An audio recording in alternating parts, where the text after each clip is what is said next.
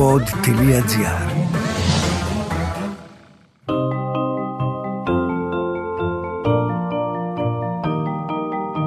Τι κάνουν οι συγγραφείς όταν δεν γράφουν βιβλία, πού συναντούν τους ήρωές τους; Ο Βενιαμίν Φραγκλίνος είχε πει πως ο συγγραφέας είτε γράφει κάτι που αξίζει να διαβαστεί, είτε κάνει κάτι που αξίζει να γραφτεί.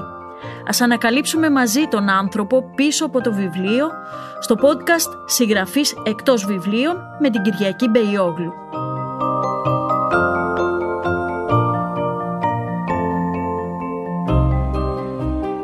Γεια σας. Στο τραπέζι των podcast σήμερα μια ιδιαίτερη προσωπικότητα. Με πολλές ιδιότητες θα έλεγα. Αλλά αυτή τη φορά μας συστήνεται ο συγγραφέας. Συγγραφέας ενός βιβλίου που ονομάζεται «Η πρωτοπόρη του Μοσχοφίλερου» κείμενα ντοκουμέντα εινοποιών από το 1859 ως το 1934 Τεγέα Τρίπολη Μαντινία. Ένα βιβλίο που κυκλοφόρησε από τις εκδόσεις «Ιολκός» και είναι ήδη στη δεύτερη έκδοση. Και κύριε Κώστα Σπυρόπουλε, καλώς ήρθατε. Καλώς σας βρήκα. Λέτε ήδη από το εξώφυλλο, βάζετε ένα ερώτημα. Γιατί η Αρκαδία δεν έγινε η καμπανία της Ανατολής; Η καμπανία της Ανατολής είναι ένας οραματικός στόχος διατυπωμένος από τέσσερις διαφορετικούς ξεχωριστούς κιόλας ανθρώπους του κρασιού. Και έχει διατυπωθεί αυτό το όραμα σε διαφορετικούς χρόνους σε ένα διάστημα περίπου 80 ετών.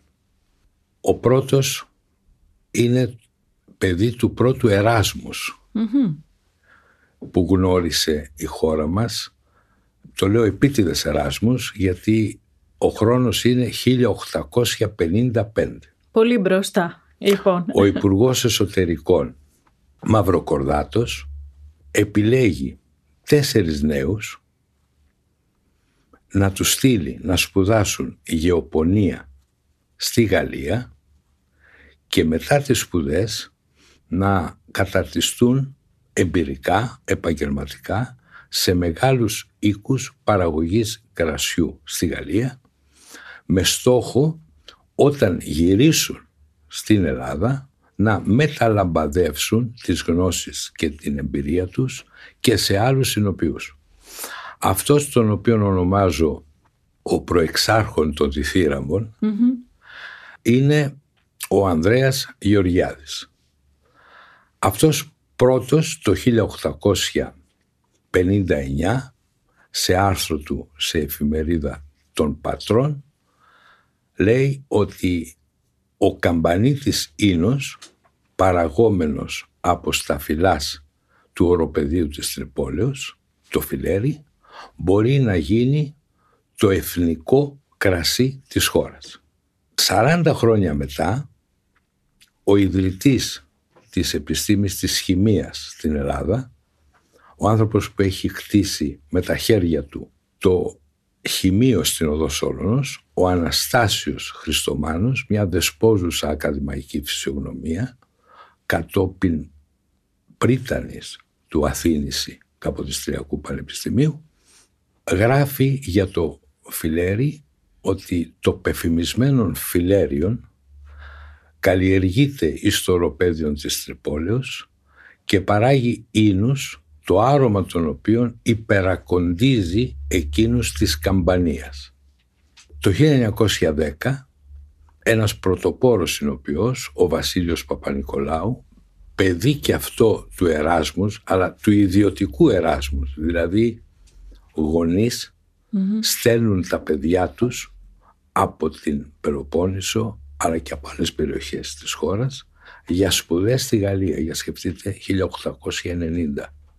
Φεύγει το παιδί από την Τρίπολη να σπουδάσει ναι, στην Αρσατία. Βέβαια. Αυτός διατυπώνει με το πιο συνεχτικό τρόπο το όραμά του ότι βγάζουμε κρασιά σαν τους Γάλλους.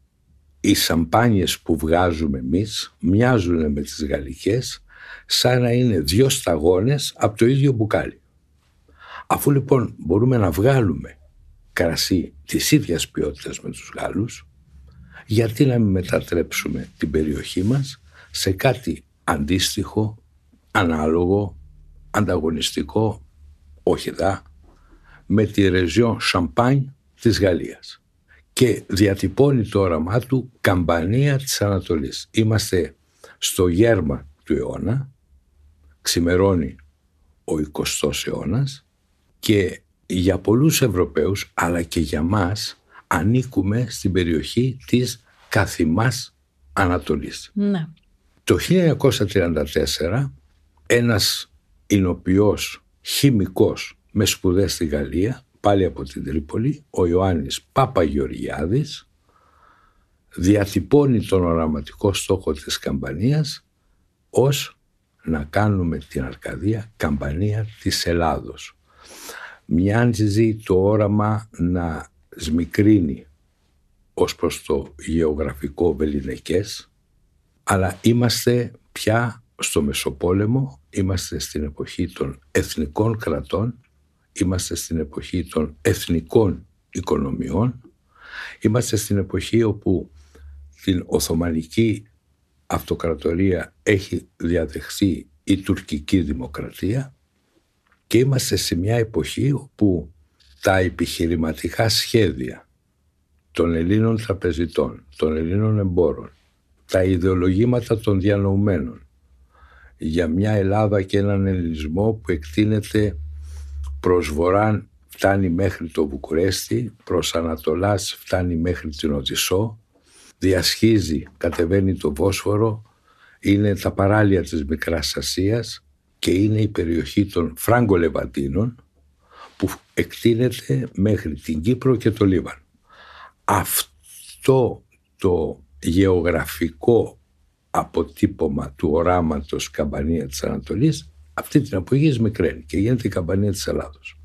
Αναρωτιέται κανείς και γι' αυτό το έθεσα και στο βιβλίο ναι. γιατί δεν τα κατάφεραν. Ναι, θα το δούμε λίγο γιατί δεν τα κατάφεραν. Σίγουρα είναι έτσι όπως την σας άφησα να μας διηγηθείτε λίγο το σκελετό μην με αφήνετε πολύ γιατί είμαι υπόθεσης, ε, για τον λόγο ότι τα είπατε πάρα πολύ ε, συγκροτημένα και πολύ ωραία.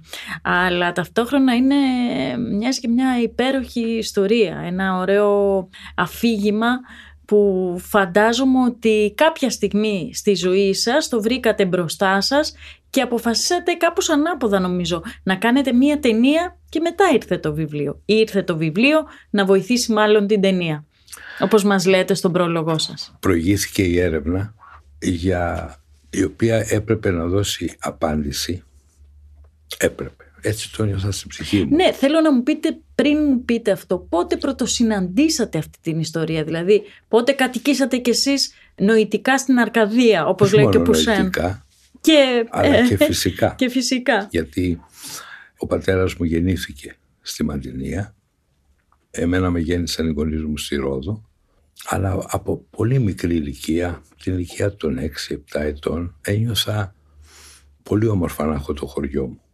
Και όταν έχασα τον πατέρα μου, σε, εγώ σε πολύ νεαρή ηλικία και εκείνος σε πολύ, ε, ήταν νέος, ήταν 49 ετών, ε, αποφάσισα και για λόγους τιμής στον πατέρα μου, η πατρίδα μου να γίνει η Αρκαδία.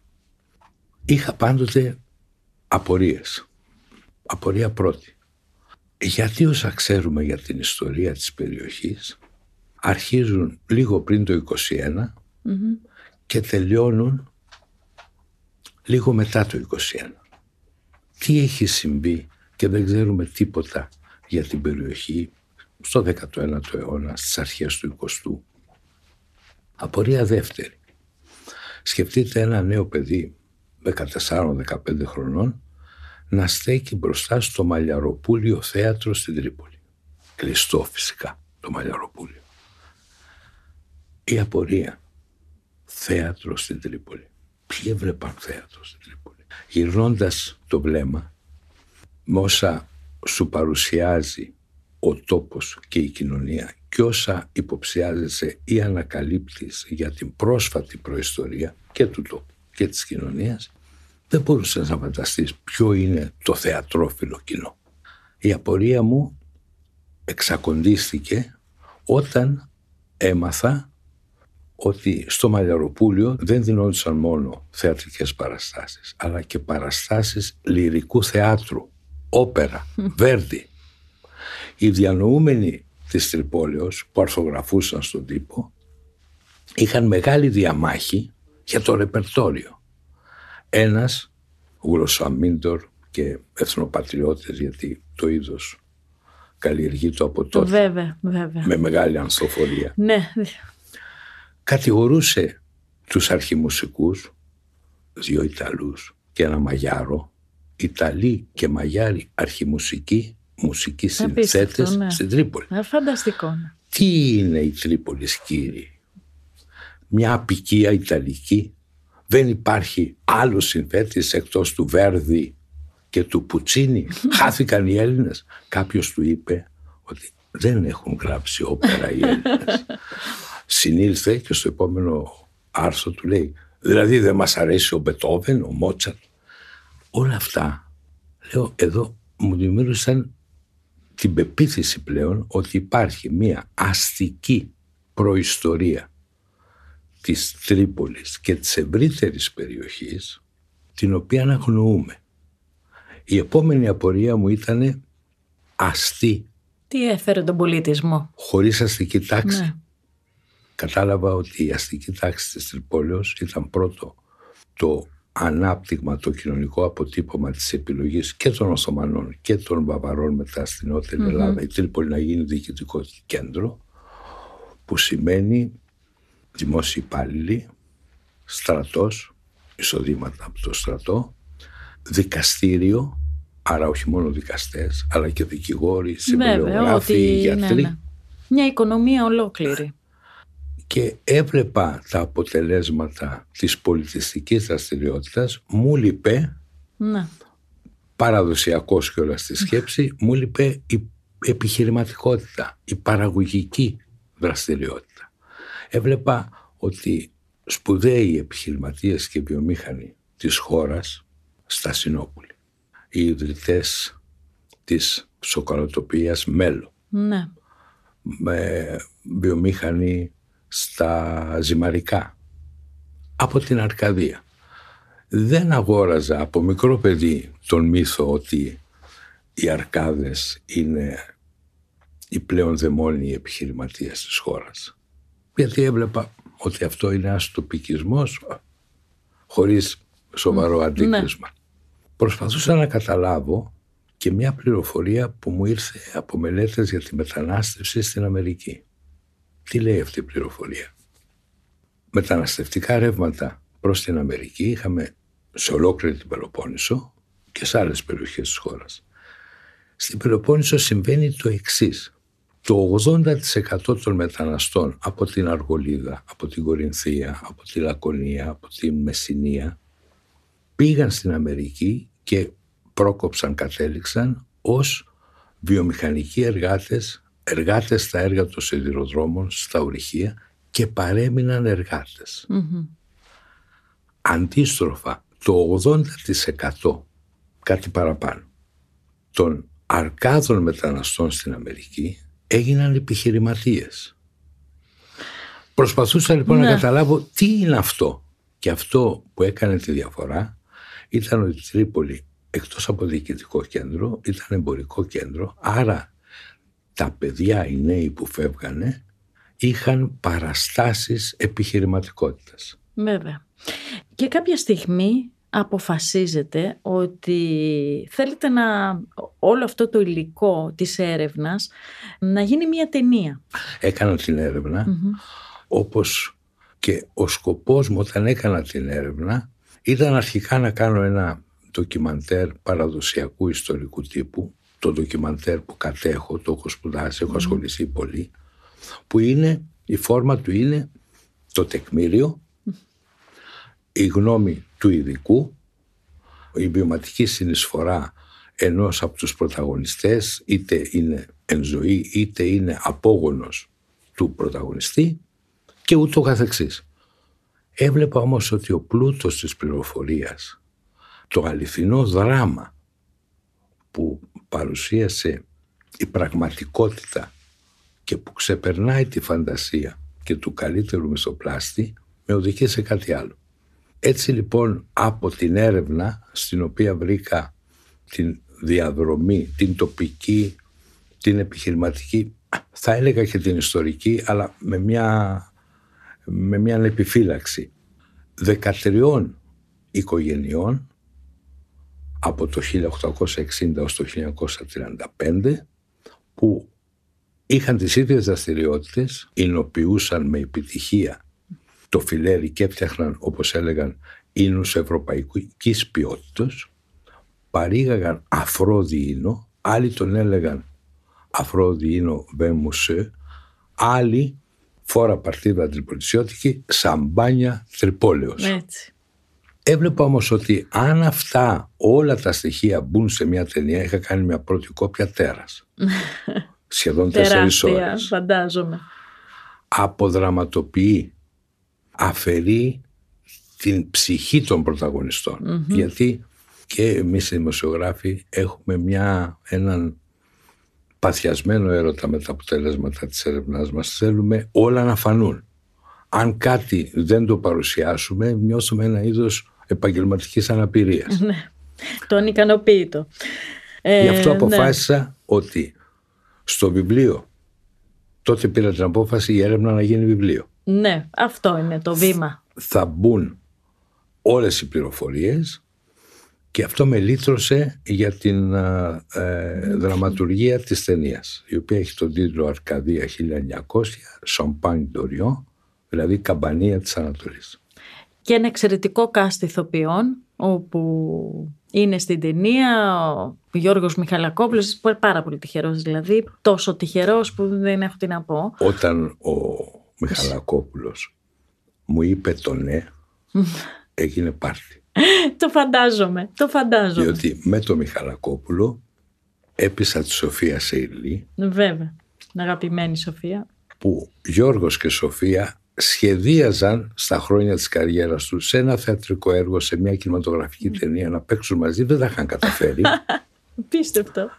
Και με την παρουσία αυτών των δύο ανθρώπων είχα διαλέξει τον Ισίδωρο Σταμούλη βλέποντας θέατρο. Βέβαια, εξαιρετικός. Γιατί και από την απάντηση στο γιατί έλεγα στον εαυτό μου μπας και καταλήξεις δυσιδέμων ο Ισίδωρος έχει μια καταπληκτική φυσική ομοιότητα με τον πραγματικό πρωταγωνιστή της ιστορίας. Ναι. Διαλέγοντας τον Ισίδωρο και επειδή στην ιστορία παίζει σημαντικό ρόλο ο αδελφός του, οδηγήθηκα στον αδελφό του, Ισίδωρο στον Οδυσσέα. Όλα αυτά πλαισιώθηκαν από τρία πράγματα. Τρία πρόσωπα, τρεις καταστάσεις. Ευανθία Ρεμπούτσικα.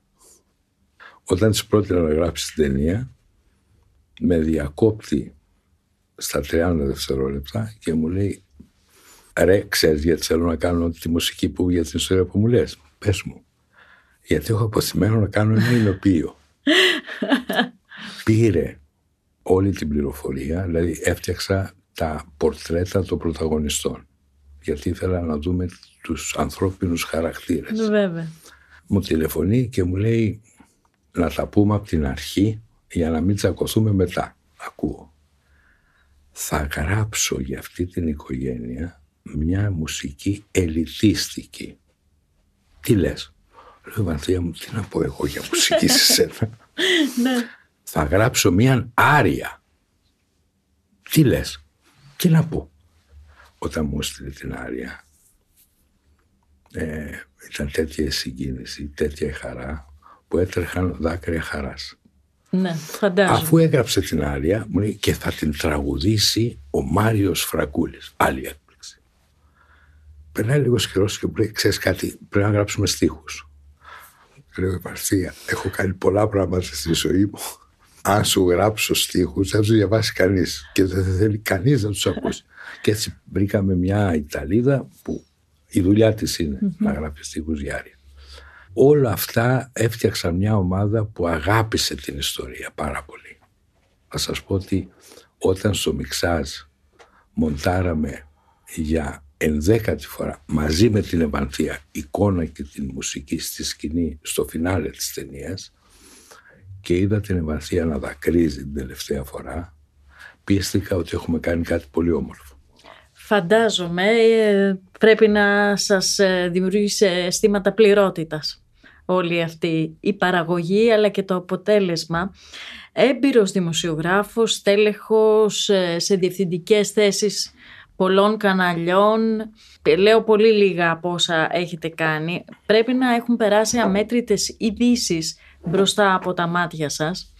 Ειδήσεις που έγιναν γνωστές και άλλες που μπορεί να μην έγιναν. Ωστόσο διαβάζοντας το βιβλίο σας βρήκα έτσι κάποια στοιχεία πάρα πολύ ενδιαφέροντα πέρα από την ιστορία όπως ας πούμε τι έκανε στην οικονομία της Ελλάδας η σταφίδα, η εξαγωγή της σταφίδας, μαύρος χρυσός εκείνη την εποχή. Γιατί λοιπόν κρίνεται όλη αυτή η οικονομία πήγε σε πολλά πολλά εισαγωγικά χαμένη. Πρώτον να πω ότι μέχρι να ασχοληθώ με αυτή την έρευνα πίστευα κι εγώ αλλά ήταν το συμπέρασμα και πεπειραμένων ακαδημαϊκών και ιστορικών της οικονομικής ιστορίας της χώρας ότι η εξαγωγή της σταφίδας από την Πελοπόννησο προς τις αγορές της Αγγλίας, πριμαρόλια. Τα πριμαρόλια, ναι. Προς την αγορά της Γαλλίας γινόταν διότι στη Μεν Γαλλία υπήρχε φιλοξήρα και δεν είχαν δικιά τους παραγωγή σακάρων και κρασιών στη Δε Αγγλία για κέικ. Και στη Γαλλία πηγαίνανε αυτό που είχε βρει η, η Χριστίνα Γριαντώνη ήταν ο λεγόμενος σταφίδι ίνος, δηλαδή κρασί από τη σταφίδα που προοριζόταν για την εργατική τάξη και ήταν κυρίως τρόφιμο. Μέσα από την εργασία του Βασιλείου Παπα-Νικολάου, εινολόγου, εινοποιού της εποχής, που είναι ο πρωταγωνιστής στην ταινία μας και είναι το κεντρικό και στο βιβλίο, έμαθα, για να μην πω ανακάλυψα, ότι οι Γάλλοι την ελληνική σταφίδα την έπαιρναν για να έχουν το υποκατάστατο τον δικό τους κρασιό στην εποχή της φιλοξήρας χωρίς κανείς στην παγκόσμια αγορά να καταλάβει ότι δεν είχαν αμπέλια για να βγάζουν κρασί. Ο Παπα-Νικολάου λέει απεμιμούντο τους εκλεκτότερους ίνους χάρη στη σοφία των Γάλλων εινολόγων και χημικών το κρασί και η σταφίδα εθεωρούνται αρχικά ανταγωνιστικά εθνικά προϊόντα. Η διαφορά ανάμεσα στα τα δύο προϊόντα ήταν ότι η σταφίδα είχε πολλές ψήφους. Σωστό και αυτό. Ναι. Το κρασί ελάχιστες. Δεύτερο στοιχείο για την οικονομία της εποχής που μου το υπεσήμαναν οι ιστορικοί διότι παίρνοντας εγώ τα κομμάτια, το μέρος των παραγωγών του κρασιού έλεγα μα γιατί πολιτικοί σαν τον Τρικούπη το, αλλά και τον Τελιγιάννη ή τον Βενιζέλο και τον Παπαναστασίου δεν έπαιρναν μέτρα προστασίας των ελληνικών κρασιών έναντι των εισαγωμένων από τη Γαλλία τα οποία έρχονταν εδώ χωρίς ή γιατί δεν έπαιρναν τη σταφίδα όπως τους ζητούσαν οι εινοποιοί και οι εινοπνευματοποιοί να το δώσουν στη βιομηχανία του κρασιού και του λικέρ και του κονιάκ. Θυμίζω ότι ο Ανδρέας Καμπάς, ο πρίτανης της ελληνικής εινοποιίας αλλά και εινοπνευματοποιίας, το κονιάκ του είχε κατακλείσει, είχε εκτοπίσει τα γαλλικά κονιάκ από την Κωνσταντινούπολη και από την Αίγυπτο Φοβερό. της εποχής. Ναι. Λέω γιατί; Ε, η απάντηση ήταν κέρια, τεκμηριωμένη και αφοπλιστική. Από το 1860 έως το 1930 τα εθνικά συμφέροντα της χώρας, η ολοκλήρωση δηλαδή του εθνικού κράτους, αλλά και τα οικονομικά συμφέροντα της χώρας, η αποπλήρωση των δανείων που έγιναν χρέη και οδήγησαν και τότε σε χρεοκοπίες, ήταν στα χέρια κυρίως των Γάλλων αλλά και των Εγγλέζων κάθε μέτρο που αποφάσιζε ο Πρωθυπουργός, κάθε πολιτική έπρεπε να παίρνει πολύ σοβαρά υπόψη να μην διαταράξει τις σχέσεις με τη Γαλλία και το Ηνωμένο Βασίλειο. Σε αυτήν την ναι. ισορροπία της μεγάλης εικόνας θυσιάστηκαν προοπτικές αναπτύξεως και της πρωτογενούς παραγωγής αλλά και της βιομηχανίας και της αστικής τάξης. Σεις αποφασίσατε λοιπόν αφού κάνατε ένα βιβλίο και μία ταινία ότι αυτό που εσάς σας κινητοποίησε φοβερή βουτιά στην ιστορία που κάνατε με αφορμή την ιστορία του μουσχοφίλερου και τους πρωτοπόρους, να γίνει κάτι περισσότερο, να γίνει ένα εκπαιδευτικό σχέδιο. Ναι. Έχουμε κάνει ένα εκπαιδευτικό πρόγραμμα που συντίθεται από τέσσερα μέρη. Το πρώτο μέρος είναι θέαση της ταινίας. Το δεύτερο μέρος είναι δίνουμε δωρεάν στους καθηγητές με τη συνδρομή των εκδόσεων Ιωρκός. Δίνουμε δωρεάν στους καθηγητές του γυμνασίου και του λυκείου το βιβλίο και εργαζόμαστε μαζί τους για δύο διδακτικές ώρες με θέματα πρόσβασης στη γνώση μέσω εργασιών, μέσω multiple choice ναι, ναι, ναι. ερωτήσεων. Μερικές είναι παιχνιδιάρικες. Και θα σας, θα έχει ενδιαφέρον. να δώσουμε έναν εναλλακτικό τρόπο στους μαθητές πρόσβασης είτε στην νεότερη ευρωπαϊκή και ελληνική ιστορία είτε στην οικονομική ιστορία της χώρας είτε στα μυστικά που κρύβουν προϊόντα αγαθά τα οποία βρίσκονται στο τραπέζι, στο ψυγείο της οικογένειας είτε παίζοντας παιχνίδια με χάρτες. Στο βιβλίο έχουμε δημοσιεύσει έναν χάρτη της Καμπανίας του 1750 όπου στις πόλεις που μερικές κρατούν το ίδιο όνομα, άλλες όχι, έχουν σημειωθεί οι περιοχές με τους αμπελώνες και έναν χάρτη της Μαντινίας του 1841 όπου εκεί το παιχνίδι με τις αλλαγές των πολυμίων είναι ένα πανηγύρι που παρακολουθεί την ολοκλήρωση του εθνικού κράτους, την αλλαγή των σλαβικών ή αλβανικών των πολυμίων κτλ. κτλ. Και ένα από τα εκπαιδευτικά παιχνίδια που κάνουμε είναι λέμε στους μαθητές βρείτε σε ποια θέματα ήταν αφιερωμένες οι πρώτες παγκόσμιες εκθέσεις. Το 1889 ήταν στα 100 χρόνια από τη Γαλλική Επανάσταση το 1893 στο Σικάγο, όπου πήγαν εκεί οι φίλοι μας, οι πρωταγωνιστές ναι, ναι, του βιβλίου ναι. και, και πέρα χρυσά μετάλλια, ναι, ήταν αφιερωμένα στα 400 χρόνια από την ανακάλυψη της Αμερικής από τον Κολόμπο. Αφού λοιπόν απαντήσουν ποια ήταν τα θέματα, μετά τους στήθεται το πονηρό ερώτημα. Γιατί το Ηνωμένο Βασίλειο δεν αντιπροσωπεύτηκε με περίπτερο στην έκθεση στο Παρίσι το 1889. Και η απάντηση είναι ότι οι βασιλείς της Αγγλίας δεν ήθελαν να πάρουν μέρος σε ορταστικές εκδηλώσεις για τα 100 χρόνια από τον απαγωνισμό των εξαδέλφων τους, ναι. των βασιλείων της Γαλλίας.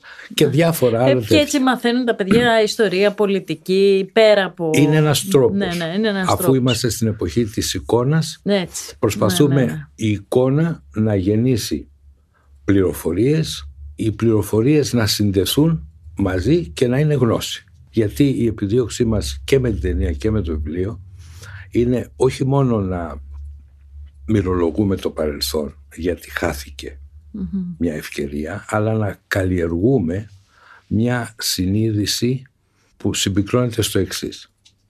Όταν ακούμε ένα νέο άνθρωπο ή ένα νέο επιχειρηματία να έχει μια καινοτόμο ιδέα, αυτό που αναζητούμε τώρα στην ελληνική οικονομία και στην Ευρώπη, να μην του λέμε αμέσως αυτά παιδάκι μου δεν γίνονται. Έτσι. Πολύ σωστά. Τουλάχιστον να του δίνουμε μια δεύτερη και μια τρίτη ευκαιρία να τον ξανακούσουμε πριν τον ενθαρρύνουμε. Από την ιστορία στο βιβλίο προκύπτει η απίστευτη καινοτομία για Έλληνα επιστήμονα παραγωγό του 1900. Αυτός εινοποιεί χωρίς τη χρήση θείου. Οποιαδήποτε φιάλη έχουμε στο σπίτι ή στο ρεστοράν τη γυρίσουμε από βέβαια, την βέβαια, ναι. ετικέτα θα διαβάσουμε περιέχει θειός. Ε, βέβαια, ναι, ναι. Αυτός παρουσιάζει το 1905 σε παγκόσμιο συνέδριο εινολόγων, εινοποιών, είναι από κάτω la crème de la crème. Όλα τα βαριά ονόματα της επιστήμης, της παραγωγής. Εάν αυτό που παρουσίασε ήταν, να το πω απλά, μπαρούφες, θα τον είχα βγάλει, να το πω πιο λαϊκά, θα τον είχαν βγάλει φέτες. Ε, ναι, ναι, εννοείται. Έδειξαν σεβασμό. Η καινοτομία υλοποίηση χωρίς θείο 123 χρόνια μετά για την παγκόσμια βιομηχανία του κρασιού και την έρευνα των εινολόγων είναι ακόμα ένα ζητούμενο. Βέβαια, δεν ξέρω τα βιολογικά κρασιά τώρα που έχουν μπει σε άλλη φάση. Βιολογική καλλιέργεια και παραγωγή ναι, βιολογικού κρασιού, το λέτε πάρα πολύ σωστά, είναι το βήμα στο οποίο συγκλίνουν πια και οι μεγάλοι, ο μεγάλος όγκος των νέων παραγωγών, παρόλο που και τα συμβατικής α, γεωργίας κρασιά μας είναι ποιότητας. Στα βιολογικά κρασιά προστίθεται όχι το κερασάκι στην τούρτα, αλλά μια πολυόροφη τούρτα που είναι το κρασί χωρίς θείο, το λεγόμενο ναι. φυσικό ναι, κρασί, ναι, όπου η αξία του είναι 5, 6 μερικές φορές και 10 φορές πιο ακριβή από την φιάλη, το καλό βιολογικό κρασί. Μιλάμε δηλαδή για φιάλες 80 ευρώ, 100 ευρώ. Βέβαια, ναι. Έτσι είναι. Να σας ρωτήσω τελειώνοντας αυτό το podcast, εάν όλη αυτή η ιστορία σας άνοιξε την όρεξη να κάνετε και άλλα πράγματα, να ακολουθήσουν και άλλες ταινίες ή και βιβλία, με, παίρνοντας ε, για ήρωές σας, σε εισαγωγικά και αυτό, κάποιους από τους πρωταγωνιστές ε, ή στοιχεία που συναντήσατε στην έρευνά σας από αυτή την ιστορία. Δηλαδή, αν γέννησε κάτι το έργο, κάτι που θα το δούμε να μεγαλώνει. Οι προσπάθειές μας θα είναι αυτή η ιστορία που αφηγείται το κρασί και την απληστία στην Αρκαδία, τους παραγωγούς κρασιού και την πολιτική ζωή, τους πολιτικούς σε εκείνη την περιοχή, να ακολουθήσει η δουλειά μας τις ίδιες διαδρομές αυτών των πρωταγωνιστών που τους έφεραν σε επαφή με τον Κλάους στην Αχαΐα, με τον Ανδρέα Καμπά ο οποίος ήρθε από τα Μεσόγεια και έφτιαξε το δεύτερο πυλώνα στην Αρκαδία και με μια άλλη προσωπικότητα τον Αριστόβουλο Ζάνο, έναν Κωνσταντινοπολίτη που ήρθε στην Αθήνα με τη μητέρα του και τα άλλα πέντε αδέρφια, σπούδασε και αυτό στη Γαλλία, έφτιαξε την εταιρεία Ζάνος και Ρος, ο Ρος ήταν Γάλλος συμφοιτητής του, ο ένας παντρεύτηκε την αδερφή του άλλου και φτιάχτηκε η εταιρεία Ζάνος Καιρός. Θα σας πω μόνο αυτό. Ο πρώτος του αμπελώνας διαμορφώθηκε στους πεταλιούς, στο νησάκι απέναντι από την Κάριστο, ή αν θέλετε έξω από την Κάριστο. Εκεί έζησε για 7 χρόνια ως Ρωμισόνας Κρούσος και έφτιαξε στο επίπεδο της θάλασσας κρασιά τέτοιας ποιότητας ώστε η Ζάνος καιρός να ανοίξει στο Λονδίνο και στο Μάντσεστερ υποκατάστημα λιανικών πωλήσεων. Και, και με τους δικούς μου τους Παπα-Νικολάου και με τον Καμπά και με τον Κλάους ήταν τις πιο πολλές φορές σε πόλεμο αρκετές φορές σε συνεργασία και αν καταφέρουμε να επεκτείνουμε την αφήγηση και σε περιοχές εμβληματικές του κρασιού όπως είναι και οι φυσιογνωμίες Καμπάς, Κλάους και Ζάνος τότε θα έχουμε μια εικόνα μιας παραγωγικής και επιχειρηματικής Ελλάδας και όχι μόνο της Αρκαδίας όπου αυτό είναι κάτι που με συναρπάζει. Και το ακούμε και εμείς πολύ συναρπαστικό. Ευχόμαστε λοιπόν να γίνει. Μέχρι τότε το βιβλίο «Η πρωτοπόρη του Μοσχοφίλερου» νομίζω ότι θα συνεχίσει να κάνει το έργο του, διότι γνωρίζεις και πέρα από την ιστορία ενός κρασιού ή ενός κλίματος, γνωρίζεις ε, πράγματα που δεν είναι και τόσο ορατά για την πολιτική και την ιστορία της χώρας, Οπότε είναι εξαιρετικά πολύτιμο. Να κλέψω ένα ναι, λεπτό. Ναι, βέβαια. Σε όλη αυτή την ιστορία που λέμε υπήρχαν στρέμματα, υπήρχαν γεωργοί, υπήρχε επιστημονική γνώση, υπήρχε καινοτομία, υπήρχε ένα μεγάλο θέμα. Κεφάλαια, λεφτά Μέσα στο βιβλίο παρουσιάζω την ιστορία του Νικολάου Καρά, ενός ιεροδιδασκάλου στο χωριό Μαγούλα της Τεγέας, ο οποίος είχε επενδύσεις, είχε καταθέσεις σε ποια τράπεζα; Στη Deutsche Bank. Μάλιστα. Ο δάσκαλος από την Τεγεία στη Deutsche Bank. Στην έρευνα βρήκα ότι ανταποκριτές της Deutsche Bank και της Credit Lyonnais αλώνιζαν την Πελοπόννησο. Φοβερή ιστορία και αυτή, σαν πολιτές. Τρομερό. Τι προσέφεραν αυτοί; προσέφεραν έναντι του καχεκτικού ελληνικού τραπεζικού συγκροτήματος και έναντι της αδύναμης δραχμής των χρεοκοπιών και των διαρκών υποτιμήσεων, αυτοί πρόσφεραν ένα μικρό επιτόκιο, αλλά ισοτιμία φράγκου και μάρκου. Ασφάλεια βασικά. Κύριε Σπυρόπουλε, ευχαριστούμε πάρα πολύ για αυτό το podcast. Εγώ σας ευχαριστώ πάρα πολύ. Το podcast, το ραδιόφωνο, είναι το μέσο που αγάπησα πιο πολύ απ' όλα στη δημοσιογραφία και έχω δουλέψει σε όλα. Να, είμαστε πολύ σίγουροι γι' αυτό και τα γνωρίζουμε. Ευχαριστούμε πολύ. Και εγώ.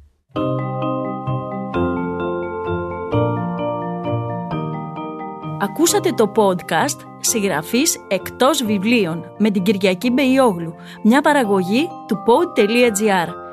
Αναζητήστε τα podcast που σας ενδιαφέρουν στο pod.gr, Spotify, Apple Podcast, Google Podcast και σε όποια άλλη εφαρμογή ακούτε podcast από το κινητό σας.